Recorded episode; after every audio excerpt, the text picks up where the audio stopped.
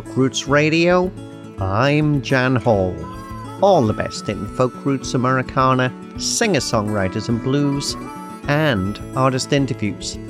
On Folk Roots Radio, we're all about the music and the people that make it. Now, coming up, we're pleased to bring you another very special episode of the show, and one I am really excited about.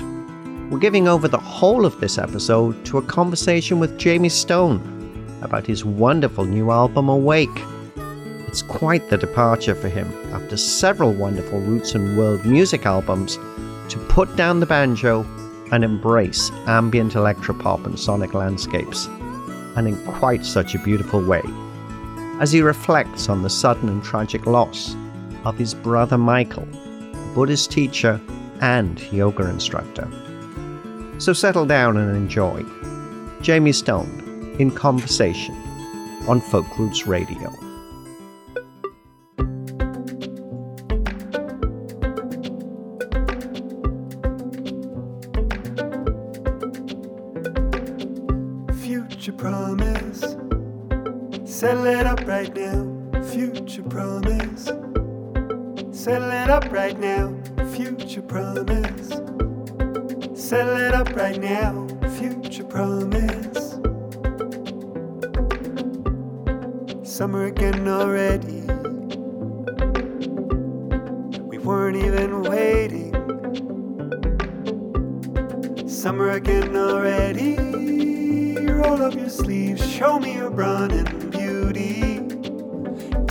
Promise apart. Let's get carried away. Unstop your heart.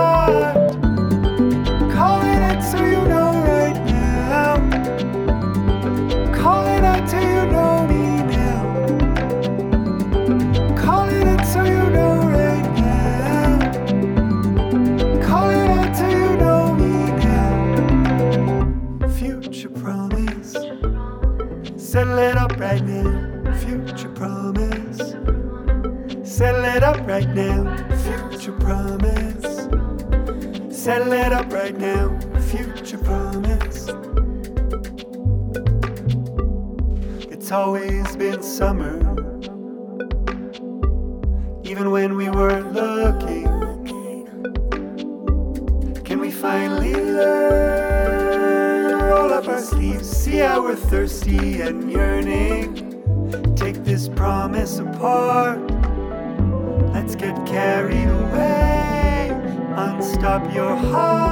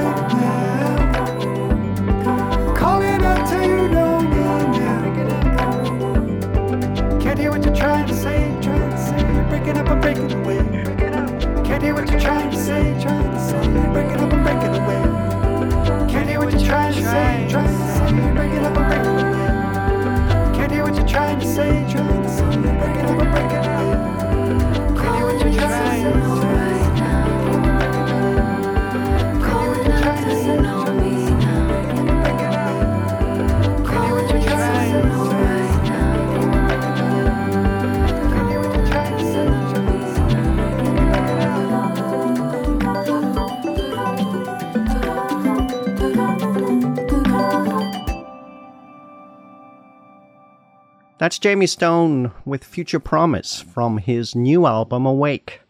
A gorgeous slice of ambient electropop with a sound and sonic palette that envelops you in its warm embrace.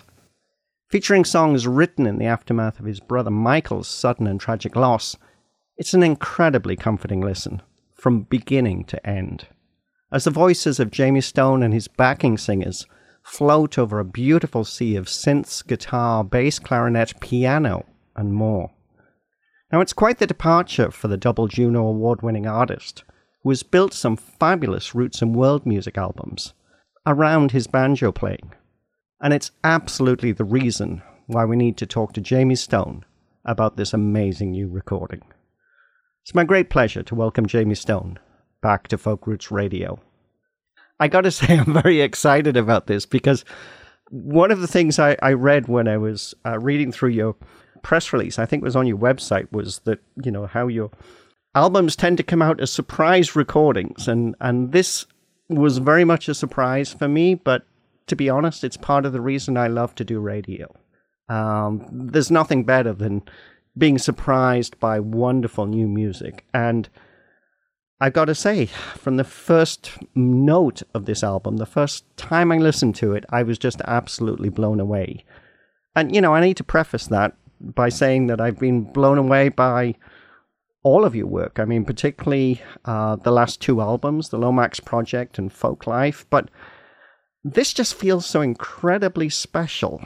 And uh, I probably should stop gushing because uh, you may never get a word in. But, uh, you know, when I listened to the first three tracks and was just completely blown away, and then I listened to the rest of the album, and I realized that I could basically pick any of the tracks on this album to play. And that to me is like the perfect record. So, congratulations on that. Now, I will shut up and you can tell us about the project. um, yeah, I mean, even for me, still, after working on it for three years, it's still entirely mesmerizing every time I listen to it. And I mean, really, I've always done this with projects and records of immersed myself in, you know, whether it's a story or a culture or some, you know, palette of inspiration and just go really deep through the process, however long it takes, and then, you know, come out on the other side with this thing that I can share with people. And um, in a way, this record is no different, but, you know, it was birthed under quite different circumstances. You know, I had actually earmarked four weeks off the road three summers ago, right about now. And that was hard to do because I tour a lot.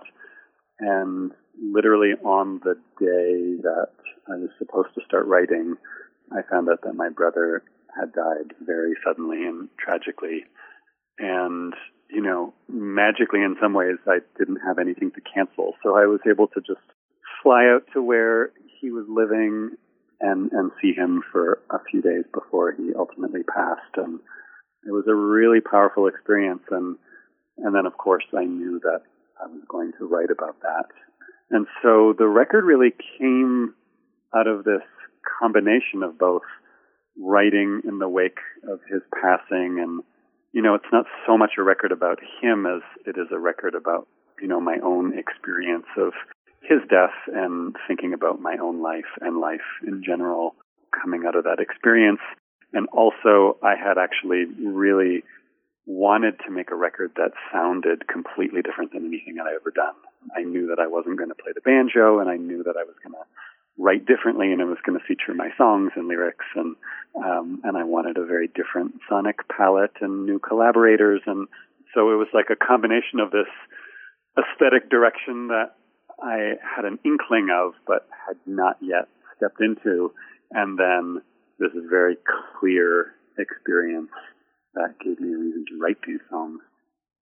Now, we should mention that your brother Michael Stone was a Buddhist teacher and yoga instructor, right? I mean, he um, was quite well known, was quite known for his teachings. In fact, I think his teachings are still being supported, right, by uh, the foundation that was left behind after his death? Mm-hmm. Yeah, he has all these online programs, and he was in the middle of writing four books when he passed, and one of them has since been published, and I know that there's maybe another in the work. So, yeah, he was prolific for sure. So this album must feel like a I mean, it's really your your tribute to his life, but as you mentioned, it was your own experience going through what can only be the most uh, unimaginable grief to find out suddenly this happened. Yeah, absolutely. And, you know, the title of the record actually came on the plane as I was flying out there, having just heard the news. You know, I booked a flight a few hours later and tried to go there as soon as possible. And um, I was already had my journal out trying to make sense and you know find words to fit what I was feeling and the questions that I was asking. And so a, a lot of the songs, or several of them, kind of got seeded even that early. Um, I wasn't writing full-fledged songs, but you know, words and ideas and images and, and things I kind of kept coming back to. So that was really powerful. The title of the album is Awake. Now, interestingly, and this is the sort of thing I like to focus on, uh, you actually use a capital letter for both the A and W. And I wonder if that's because uh, this is awake, as in, you know, I think, you know, the awareness that we, we all need to hopefully discover about our lives, but also I kind of feel like it, it is a, awake, as in a celebration of of his life as well. Is that a reasonable thing to say? Mm, very much, yeah. Um, and and I kept playing. The title was fluid. There was like a sort of pool of working titles, and uh, at one point I was going to call it "Awake, Awake," and one of them, you know, as two words, a wake, and the other, you know, of course, awake and I kind of couldn't decide even till the last minute. And then it seemed simpler just to leave those two possibilities in one word. Um, and it was actually the fellow who designed the album cover who who put the two capitals next to each other. It doesn't quite come across as clearly on the radio as it does on paper, but it you know he felt like it really visualized the double meaning of it. And um, as soon as I saw that, I was like, oh, yeah, okay, that makes sense. It's all in there. Well, you know, the, the interesting thing when you listen to this, I mentioned earlier that, you know, I, I was through the first three tracks, you know, and, and I usually kind of regard that as a, is a good idea that I actually really love this album. But, you know, you you put an album on, you're in three tracks into it, and you're almost like stunned you're not senseless because there's so much beauty going around. You're just completely absorbed by the music, but it just feels like an incredibly complete statement. And as much as, you know, we mentioned, you know, some of your other albums, you know, Africa to Appalachia, you know, the Lomax Project, Folklife, Room of Wonders, all of these wonderful albums. And I guess in the time for you, they probably feel like you're, you know you they're very coherent statements in their own right.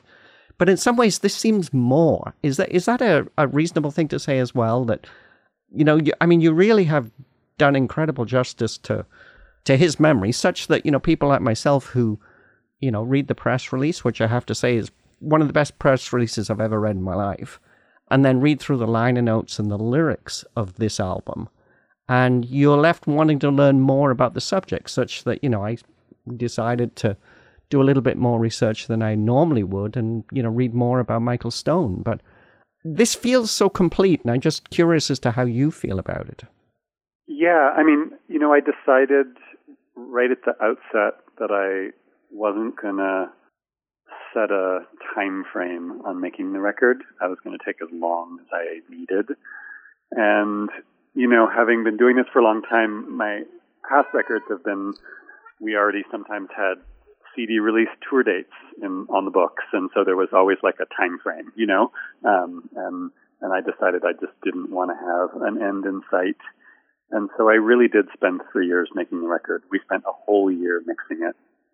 I sang everything like three different times, months apart. You know, we had finished the entire thing, and then I woke up one morning and I I was like, I want to, I want to sing it all again, you know? Um, and so I had the luxury of that and working with David Travers-Smith, who I've been working with for about 15 years on everything he co-produced and engineered and, you know, mastered and everything. And, you know, he is such an incredible collaborator, endlessly patient, has so many great ideas, he was always willing to give me the space to redo and rethink and reimagine. And maybe that you're feeling with the record is that, you know, I, I was able to try everything. You know, there were songs, the songs that you're hearing are very much distilled, you know, but I would sometimes, you know, we'd record it and then I would take it back and I would completely rethink it, re-edit, write new lyrics, and then send it off to somebody to play on. Um, sometimes I would take out a really key element Like there was a couple songs that we recorded really anchored with piano, and then at a certain point, I would just take out the piano and see what might happen. And sometimes I even got somebody else to play, like on, on one track, I had somebody else come in and play bass, and we just muted the original bass part because I was curious what this other person would do. And then we mixed and matched pieces of it all, and I just poured over every word and every note, and you know we mastered it seven times, and and so it was a real luxury. I feel really fortunate to have been able to, for a lot of reasons, take the time just because it was so meaningful.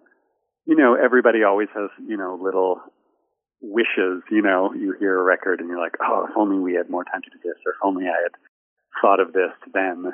Um, and because I took so long, it feels like the process and the imagination and all of the care over years, really, to get to that place.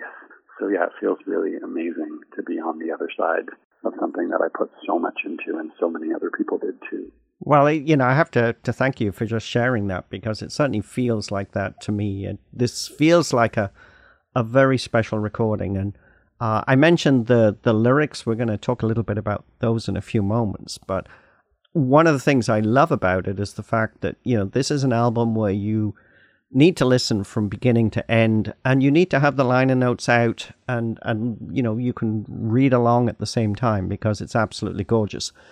But before we get into to more talking about the album, the people played on it, I, I want to talk about that first track because the first track, Future Promise, is a little different because this is more of a our song about a relationship. And this is actually a co-write as well, because I think Daniela Gesundheit, who is mm-hmm. part of Snowblink. Actually wrote this with you. So uh, tell us a little bit about this first song and why you wanted to lead off this way. Yeah, it was the last thing that I wrote for the record, and essentially I really felt like the record was a little too dark, and I it needed something just brighter that had more energy and um, a little bit of sparkle. And I was really in love with this producer and writer um, named Maleek Berry, who's Nigerian but lives in London and makes like these sort of very, very sappy, super catchy, like dance hall hip hop songs. And uh, I, I, there was this one called um, "Let Me Know" that I was just kind of smitten with, and um, and so I just put it on one morning, and I was like, okay, I'm gonna write something like this. Need something really peppy. And I sat down and wrote this sort of like palm muted African guitar kind of instrumental as a starting point. And then, as I often do, I just started singing over it, improvising whatever nonsense lyrics came into my head. And this thing about future promise, settle it up right now, was what stuck. And I, of course, thought it was going to just be a throwaway, you know, something to get me in the door, and then I would write something more meaningful. And then uh, it just kind of stuck. And and I was unsure about it because it was also entirely fictional. This sort of made up story about this couple who are at a crossroads in their relationship. They've been together a while and they're deciding whether they're going to stay together. And uh, my friend Daniela was singing on it, and and I just sent it to her, and I was like, "What do you think? You know, like, do you do you maybe want to like take a stab at some lyrics? Like, here's my throwaway lyrics." And she wrote back immediately and said, you know, you need to keep these. This is really great. It's very clear to me and it's such a beautiful image. And I was like, really? So it's funny because like half of her co-write was her basically telling me to keep things that I thought um, I was going to toss.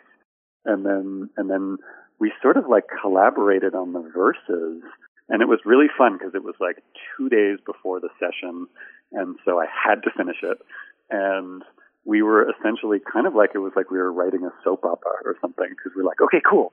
Uh, last verse now, like what's going to happen? Are they going to, are they going to make up? Are they going to break up? Or, and we couldn't decide. And then I like imagine like this scene from a film where the couple's on their cell phone with lots of static and they can't really hear each other and the like call is breaking up and so they can't even hear like one person is saying like are we making up? Are we breaking up? And and I, and I thought it would be really beautiful to just sort of leave it as a mystery. And we should mention it is a very catchy pop song too. I mean, it's you know the there are quite a few songs on here that actually are quite danceable, which mm-hmm. is interesting. Again, the the crossover potential for this album is absolutely huge. I got to say, it's actually as a complete aside, but it's interesting because when you wrote me your your note, you said, "Oh, you know, you may want to to dip into "Troubled About My Soul" because I think that's the only song where you play the banjo on this album, mm-hmm. and that mm-hmm. has you know it, it more of a a traditional rootsy feel to it, although it's still quite different. So, you know, certainly, I mean, this was right in my ballpark, the whole album, and as I'm sure anyone listening to to this radio show will realize. But truly, truly fabulous. I want to move on to the the nearly title track. That's "Awake, Awake," which interestingly is the second track on the album, and I love the the one, two, three punch on this record. I certainly think that that's pretty essential, uh, as far as I'm concerned, when you're putting out an album to make sure you really mm-hmm. uh, lead off well. But uh, "Awake, Awake" is a truly beautiful song. It also kind of references summer in it as well. I wanted to give you a chance to talk about this one before we play it. Hmm. Yeah, I wrote it on the first anniversary of my brother's passing. I sort of did a pilgrimage that summer. I went back to where he was living on Pender Island in British Columbia to see his wife and kids and do a, a ritual for him. And then I went back to Toronto and spent some time with people that we knew growing up. And then we used to go to a summer camp up in Algonquin Park um, in Ontario every year. And I went back for the first time in 30 years with a few people that we were all close with growing up. And, um, and I had brought, you know, a, a little wooden container with his ashes in it. And I would scatter them in all these places that, you know, he, he loved and lived. And and so I kind of wrote that song on the trip, but the, the bulk of it came the night before the anniversary. I just sat down at the piano and got entranced by those chords and, and, and wrote much of it right then and there. Yeah, I feel like it really captures so many, like the sort of like imagistic way that sort of memory and feeling and some, his voice and all of those things tend to feel like hard to hard to pin down and yet very clear at the same time. And there's almost some spoken word in this song as well, isn't there? I think in the in the actual break itself. Totally. Um, yeah. In the last few years, I've been listening to a lot of hip hop records, and you know, aspects of that music really made their way into these songs as veiled as they might be to some people. Um, this was maybe a little inspired by Chance the Rapper. It's a fabulous song. Let's listen to it now. This is Jayme Stone with Awake Awake from his fabulous new album Awake. You're listening to Folk Roots Radio, and I'm Jan Hall.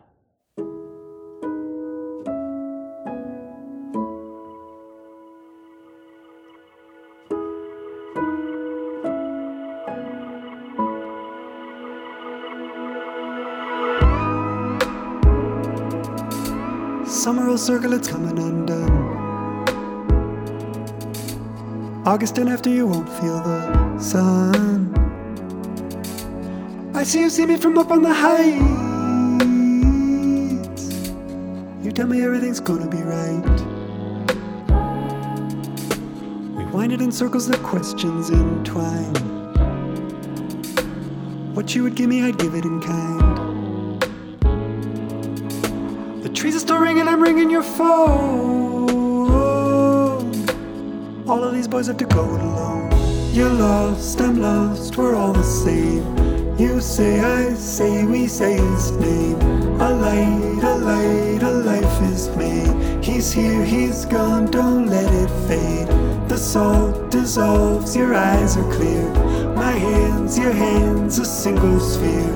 Awake, awake, the light has come ache, an ache, the past is numb. You scatter your ashes and out at the break. and gather up all that you left in your wake. It's hard to just live in the air and the sea. With nowhere to land, you got nowhere to be. It's like you ain't left, but what's left is right here. Come so far away feels so near? You told me to tell me to wait for your call. Been waiting on you ever since we were small. You're lost, I'm lost, we're all the same. You say I say we say his name. A light, a light, a life is made. He's here, he's gone, don't let it fade. The salt dissolves, your eyes are clear. My hands, your hands, a single sphere. Awake, awake, the light has come. Unache, unache, the past is numb.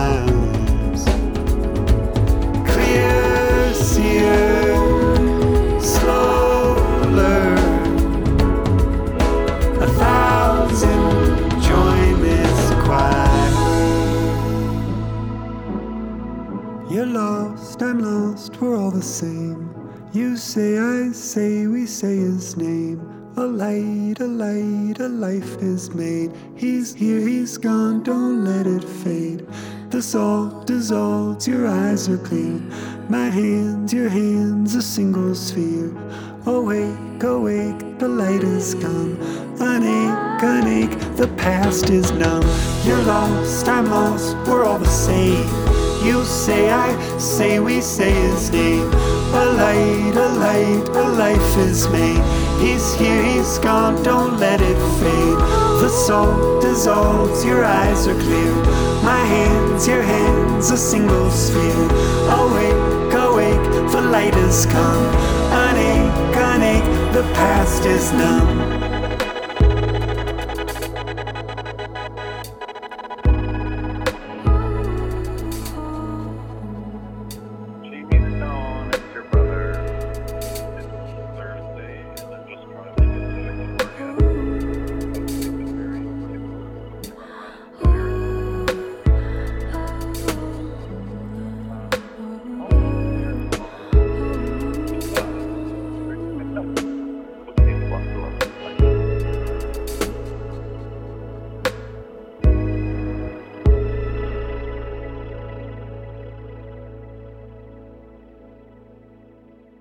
This is Emily Millard. You're listening to Folk Roots Radio with Jan Hall.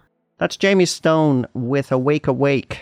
It's the near title track from his new album Awake. Probably running out of superlatives here, but I think amazing would be a fair fit for this record. It truly is fabulous. I kind of feel like I'm getting all my Christmases at once when I got this album. And I had a chance to, to talk to you as well because uh, Jayme Stone is our special guest on the show today. But uh, absolutely brilliant song. You have some amazing players on here, Jayme. And interestingly, you said earlier, I think that you actually wanted to to have mostly a different group of people on it. Can you talk a little bit about why you wanted to do that? I knew that I wanted a kind of fresh sonic palette, and I challenged myself by writing everything on instruments that I didn't really know how to play and delving into electronics and synthesis and samplers and programming drums and things to just put myself in a different place. And then, of course, wanted to surround myself by people that come from different worlds, as I like to do. So that was intentional and was just so incredibly lucky to get to play with all these people. Felicity Williams, who people might know from the band Bahamas, she sang on a few tracks on Folklife. and she has such a unique kind of heavenly voice. And so I knew that I wanted to have her. And Daniela Gesundheit, who we talked about earlier, I've known for a really long time and always wanted to work with her and they're close friends and have a really beautiful way of singing together. And then so many people. Yeah, Andrew Ryan is a really great bass player who would sometimes play with Folklife. And again, here, he didn't play any upright bass. It was all synth bass and electric bass. And then there's a drummer in Brooklyn named Jason Berger who I knew I wanted to have on there. And he was in a band called Big Thief, who I really like, kind of indie rock band um, that played on their first record. He was really brilliant at playing drum kit and integrating it with programmed drums that sometimes he would program or sometimes I would.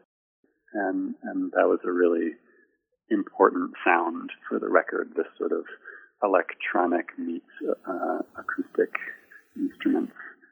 And then one of the, you know, luckiest chance meetings was um, we recorded at a studio called Figure Eight in Brooklyn that uh, a friend of mine, Shahzad Ismaily, runs. And I had asked Shahzad if he would just be a wild card, you know, come in.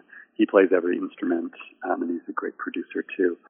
Just asked him to like, you know, put his ear on things and see what might be needed. And and he was totally game. And then we were in the first rehearsal the night before the session started, and uh, he actually like pulled me aside and said, "Listen, like this music is really heavy, and there's so much going on, and there's so many different references, and I actually feel like." There's somebody else I have in mind that I think would be even better. And so I hope you don't mind, but I took the liberty of texting him during rehearsal, and he's free tomorrow. And I was like, who is it? And and it turned out to be this guy, Jason Lindner, played on David Bowie's Black Star and is just one of the most amazing musicians I've ever met. Both incredible, like improviser and like composer of intricate and really fascinating keyboard parts, but also like a master synth sound sculptor who could like make any sound and and it was really like witnessing like some kind of cross between a virtuoso musician and like a mad scientist in a laboratory. So that was, you know, like quite amazing. Alex Spiegelman was actually one of the first people that I called. I had connected with him because I recorded some music with a band he has called Baby States, and um, we actually have an EP sitting there um, that I'm probably going to release next year. And I originally brought him because you know he plays bass clarinet and so many other things, and he has such a unique way of thinking about music. And then he brought in this tiny little Casio keyboard the size of your right arm and uh, ended up playing a lot of the key like hooky parts. He always finds a way of playing something that's like so perfect and so catchy and also just a little bit weird and not what you'd expect. That's kind of his signature move. Um, and yeah, he was a really key part of the whole team. It, it sounds really beautiful. I, I have to be honest. Do you feel like it's a bit of a luxury for you to be able to spend, you know, you said it's probably three years on this album? I know uh, a lot of people, and you know, we haven't talked about the fact that obviously we're in the middle of a pandemic and people aren't able to play, but uh, everybody is this, you know, I feel this feeling from a lot of people. You know, I need to keep putting music out. I need to keep putting music out so people don't forget that I exist because I don't get to play live. But uh, does it feel a bit of a luxury that you know you were able to spend so long? You know, you mentioned how, you know, not just working on layers, but you know, the opportunity to to put instruments in, take them out, you know, you know, uh, tweak things a little bit. Was was that something very special for you? Absolutely, and it was the first time I've ever been able to do that. Um, I used to always roll my eyes when I'd hear the stories of, you know, a band getting a studio for a year and writing a record and taking another year to make it. Um, I always couldn't understand how that works, and now I totally appreciate that approach. And yeah, it's very much a luxury.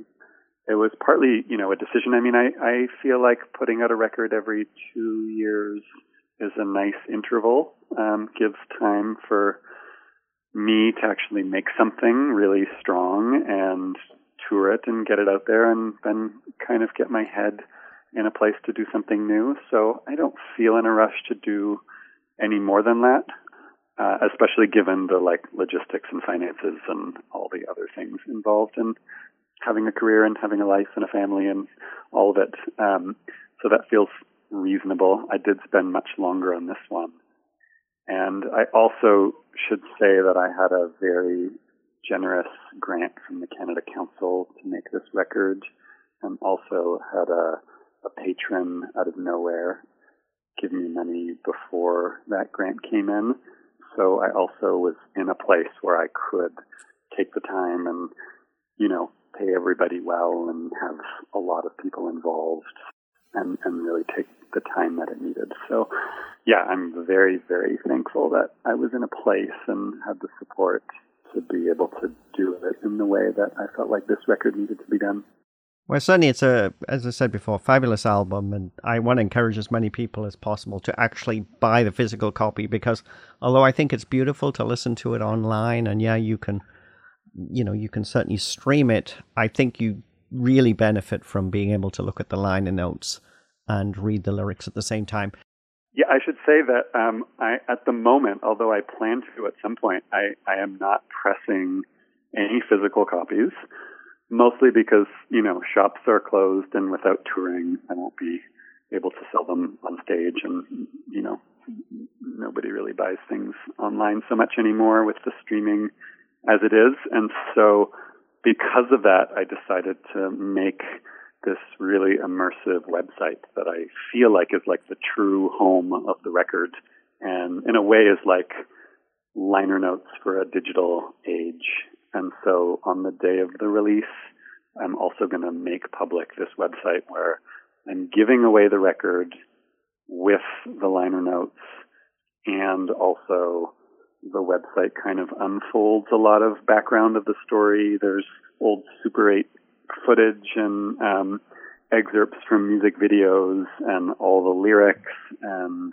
um, it really gives you a sort of like visual experience of the album, and it's quite unique. I've never really seen people have made visual albums, but this feels I don't know. It, it, it feels really special to me.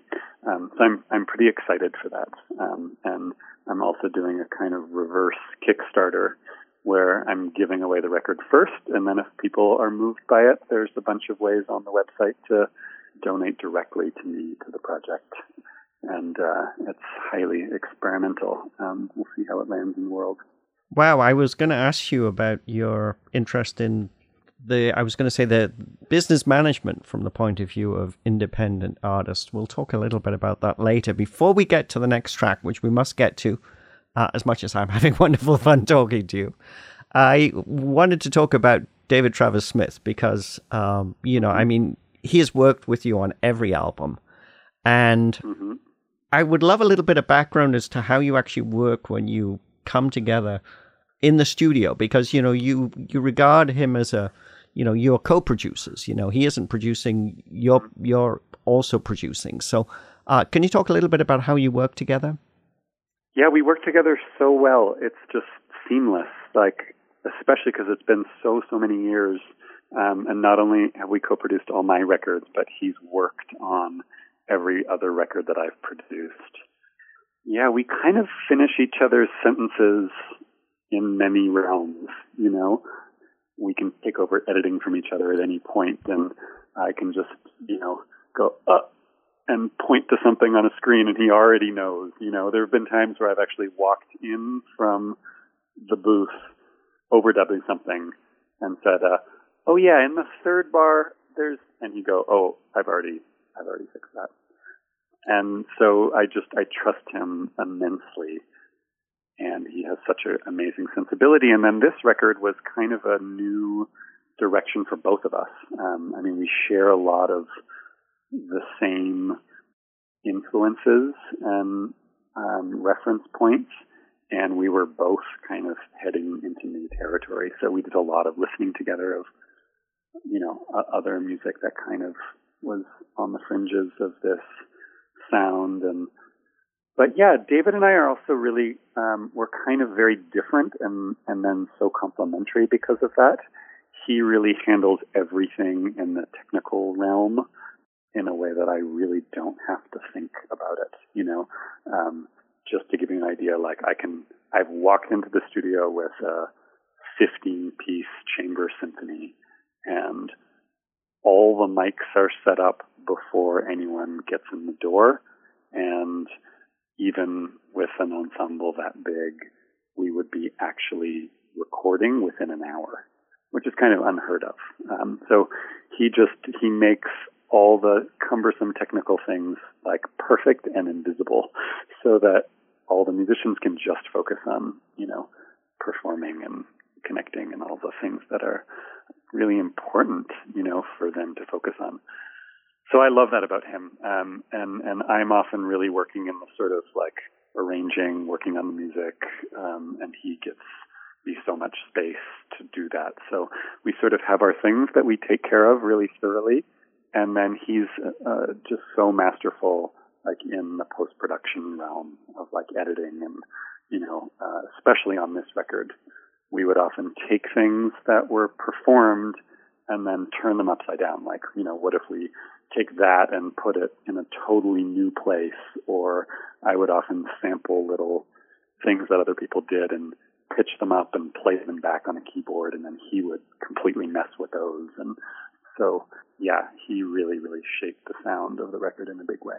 Right, did a fabulous job, absolutely. And you know, it's such a pleasure to be able to talk to you like this.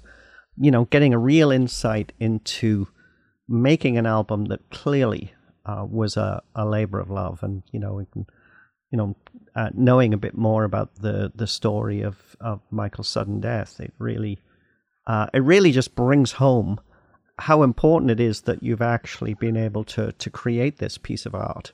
But also, you know, I mentioned when I did the intro at the beginning how comforting the whole thing is because we all have losses in our lives. You have a way of actually you know being able to write about it. I did I did want to ask you about the the lyrics because I found your lyrics really quite beautiful. We're gonna step into a, another song, Earthlight, just now, but I love the way that you are able to, you know, you you build these wonderful word pictures, but also you can tell stories uh, through them, and and you write in such a way that you know you allow the imagination of the reader to become part of the story and i just wanted to give you a chance to to talk about the lyrical side of this album. Yeah i mean i feel like these songs in particular are probably more influenced by poetry than they are by songs. And so they are really um, kind of poetic and sometimes cryptic and there's things that are really clear and other things that I don't feel like need to be. And those are the things that I love. You know, I really love songs or records where you can have listened to them for years and memorize the whole song and still have no idea what it's about. You know, um, it's very different than the kind of priority of like pop or Nashville kind of songwriting. That's really about delivering a really clear story with a beginning, middle, and end, and um, things that you can totally identify with. I, I really love when lyrics kind of live in you and, and lap around again and again and mean different things at different times. And that's sort of the world that I was living in, and in a way, the kind of quality of lyric writing that I felt like was appropriate for a lot of what these songs were about and some of the songs they didn't even know what they were about, you know, um, or they're about many things all at once. And that fluidity itself is what feels like the poetry or the art of the whole thing. Well, let's step off into a song that I think uh, really captures that, and that would be Earthlight. I mean, this is a song about um, the mysteries of the cosmos and how they influence our lives. And uh, tell us a little bit about this one. Yeah, I was really, I mean, I actually don't know a whole lot about astrology, but every time I come in contact with it, it seems entirely accurate. And, and I was really just thinking about how zooming way out into this sort of celestial perspective, um, you know, thinking about where stars or constellations were at the time you were born and how these larger cycles of our life seem to line up with these larger cycles of what's in the stars just gives a kind of wide perspective on things. Um, and, and there was a few songs on the album where I kind of started to pull at those threads. Yeah, so I was really thinking a lot about kind of life cycles and birth and death and the way these sort of hidden forces tug on, on our life and our choices and our relationships in ways that we either don't see or when we do see them, they sort of give a whole new window to look through. Let's listen to that just now. This is Jayme Stone with Earthlight from his fabulous new album Awake. You're listening to Folk Roots Radio, and I'm Jan Hall.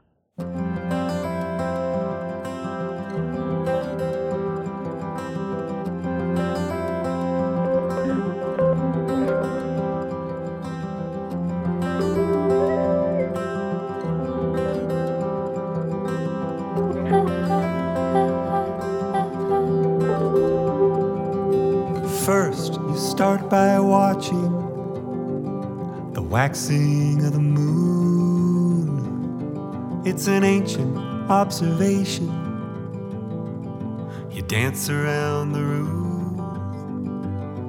There's a certain expectation. You find it's wearing thin, but you know it's just a moment. All here living in, oh, living in.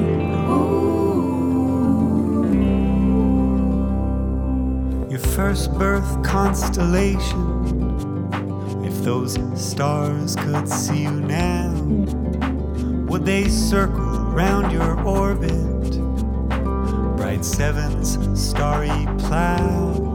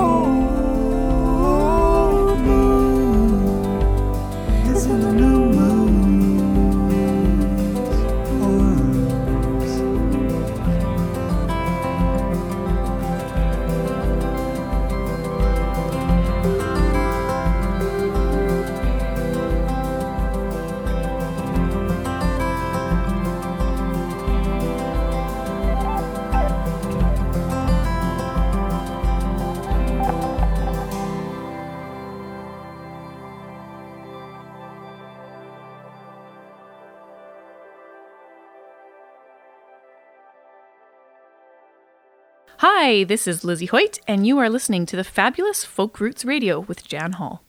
That's Jayme Stone with Earthlight from his new album Awake. It's truly fabulous, fabulous record. I, I might as well say this now. It's definitely going to be one of my favorite albums of 2020. And let's be honest, we're living in a pandemic, so we need to have anything that makes 2020 uh, so much better. Jayme Stone's our special guest on Folk Roots Radio today. So, Jayme, uh, the album is going to be released very shortly. You've mentioned, I'm already excited about this new website that will come uh, that will contain a lot of fascinating information about the album and some of the some leading off points, which is always good because we all need rabbit holes to go down. But what happens now? Uh, you know, unfortunately, you can't really tour how do you think your plans are settling out for beyond? And I guess that's from what 2021 and after.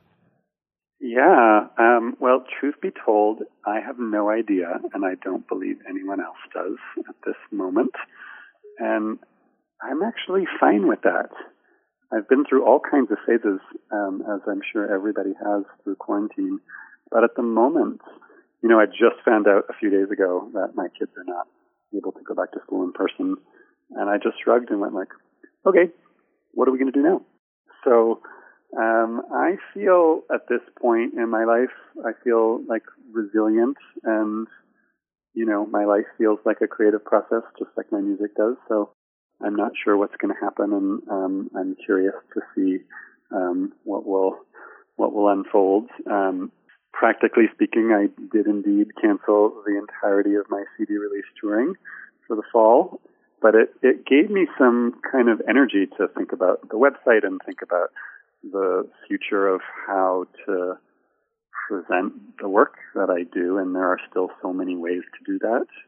Um, financially speaking, I'm not quite sure how it's all going to look, um, and I'm really thinking a lot about new models for all of that.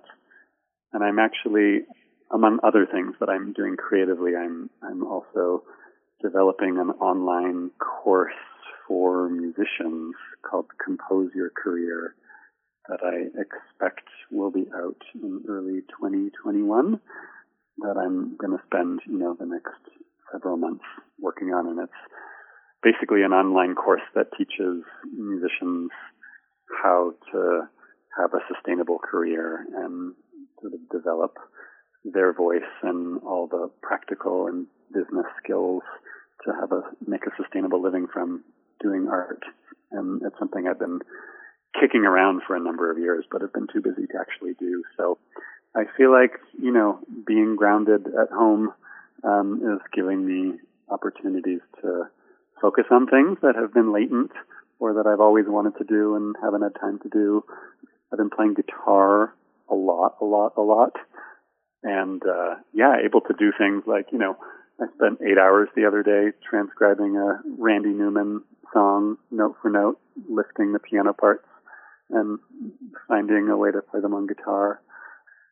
So you know, new new things in new circumstances. That's fine.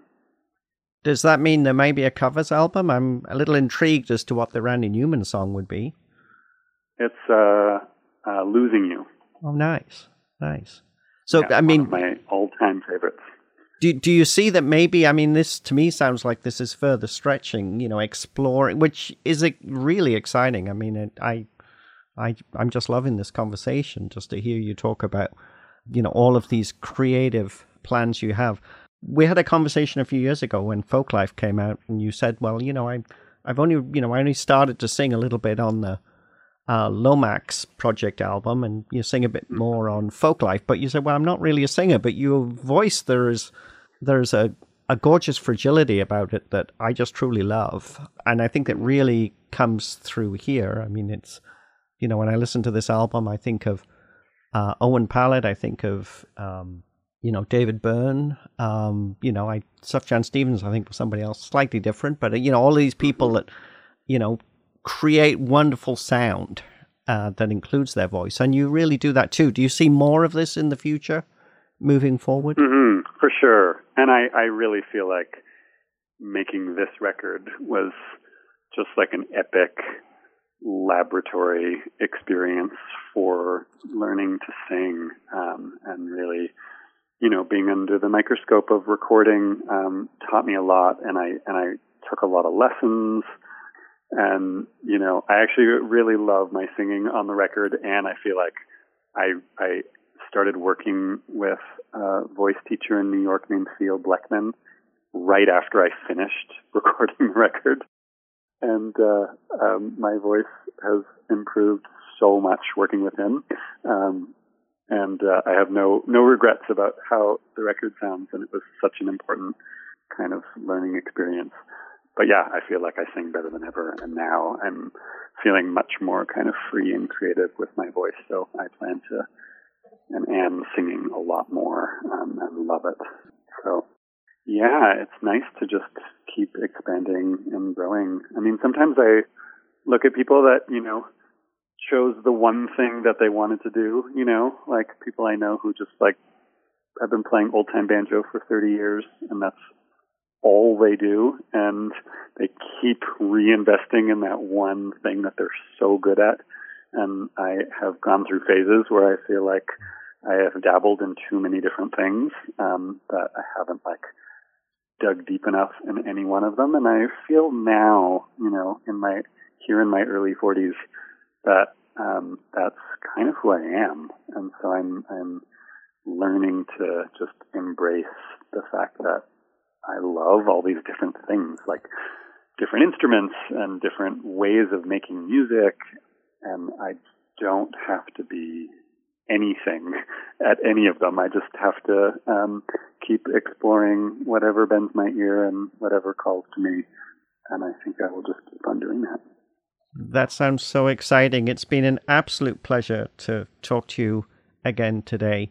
Jayme Stone, if you want to learn more about his music, I want to encourage you to go to his website, jaymestone.com. I'm sure all the links for the album website will be up very shortly. We only have one thing left to do, and that's pick the final track. I thought we'd play Mouth the Words because we were starting to talk about the cosmos. And this song brought me towards this whole concept of the Saturn return, which forced me to start doing the math and trying to work out mm-hmm. what I was doing at certain periods of my life. But tell us a little bit about this song and why you wanted to write it. Yeah, um, so this song really revolves around this idea of Saturn return that you mentioned. And for people that don't know, is an idea in astrology that um, every 30 years, Saturn is in the same place it was when you were born. Um, and so there tends to be this kind of reckoning and renewal um, where, you know, we'll look back on the last phase of life and figure out what was working and what wasn't working and what we want to take with us into the next 30 years. And it tends to happen for people around when they turn 30. That was very much my experience. And I notice again it happens when people are turning 60 or so. And so it was sort of thinking about that and also really thinking about what it takes for people to be kind of radically honest. Um, you know, I was thinking about how sometimes it's easier to like whisper something that's hard to say than to say it you know, loud. Um, and then this idea that like maybe like if you could just mouth the words that are hard to say. So there's a bunch of different ideas in there about honesty and healing and going through phases in life. Um, and this song I actually wrote on guitar in an alternate tuning, and it really all just sort of came out pretty quickly. Um, some songs I labor over for a really long time, and others seem to arrive. There's an architecture that is built into them right from the beginning, and it's just a matter of kind of following them. That's a perfect way to finish this interview. This is Jayme Stone with Mouth the Words from his wonderful new album Awake. You're listening to Folk Roots Radio, and I'm Jan Hall. And Jayme, that was an absolute pleasure. Thank you so much.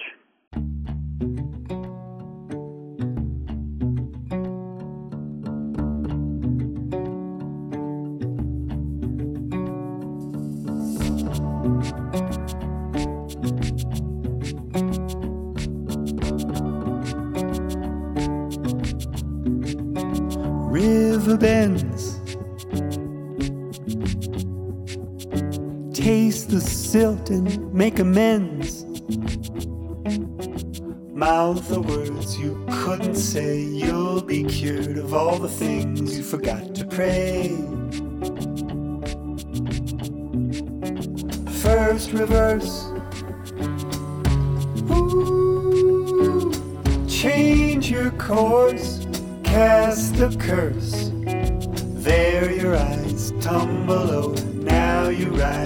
Your bed under Chiron's glow. Your sail is full. The harbor's past, you feel the pull. It's ten below, you hardly speak. Tom below, the islands swim out past the creek. Do you feel it all? Ah,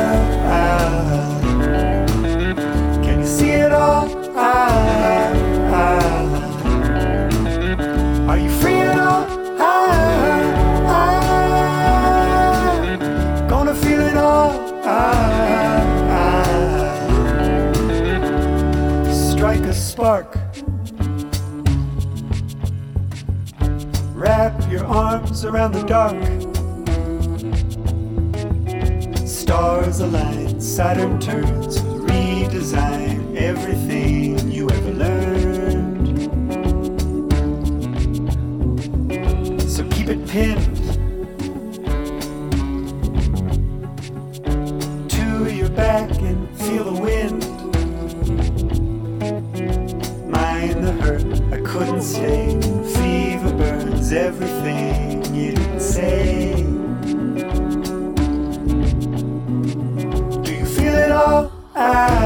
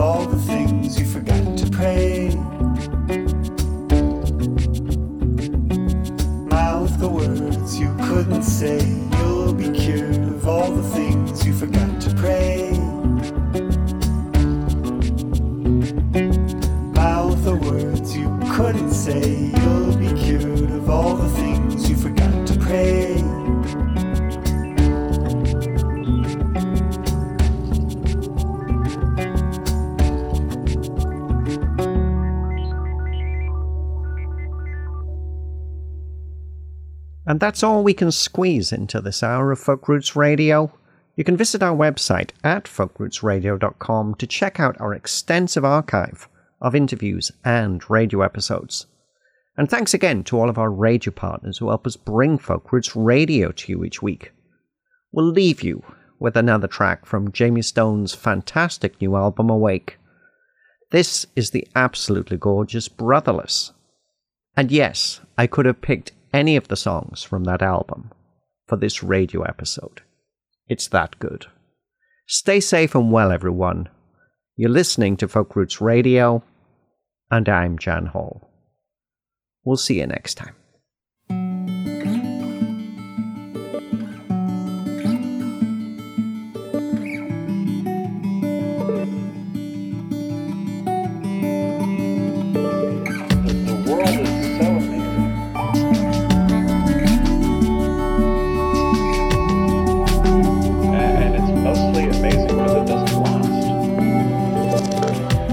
Trouble me. Your troubled mind, trouble catches you every time. Suddenly, you're gone too soon. Poems fill your empty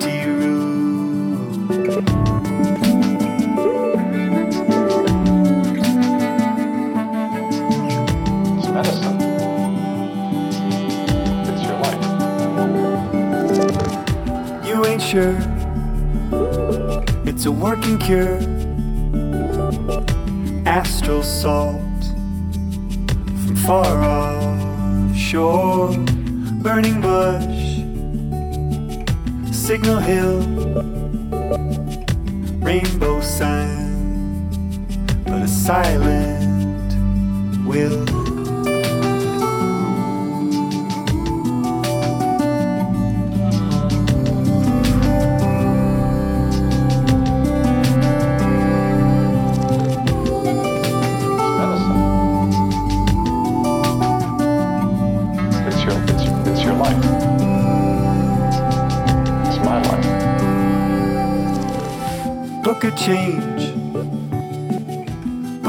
Book of acts.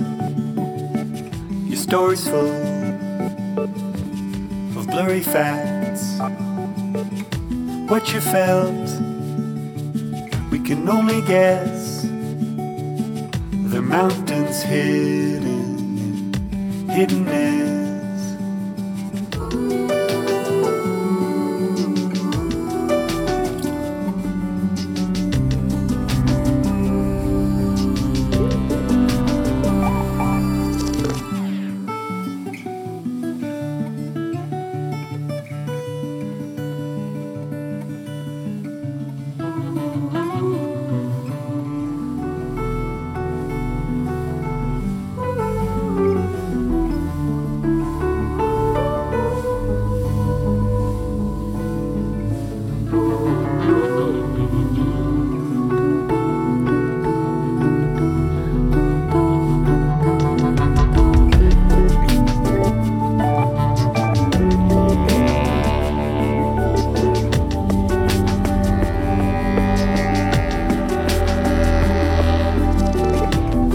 Sight, second son, Who'll watch over me now that you're gone? Citywide, hazel green, brotherless from here on.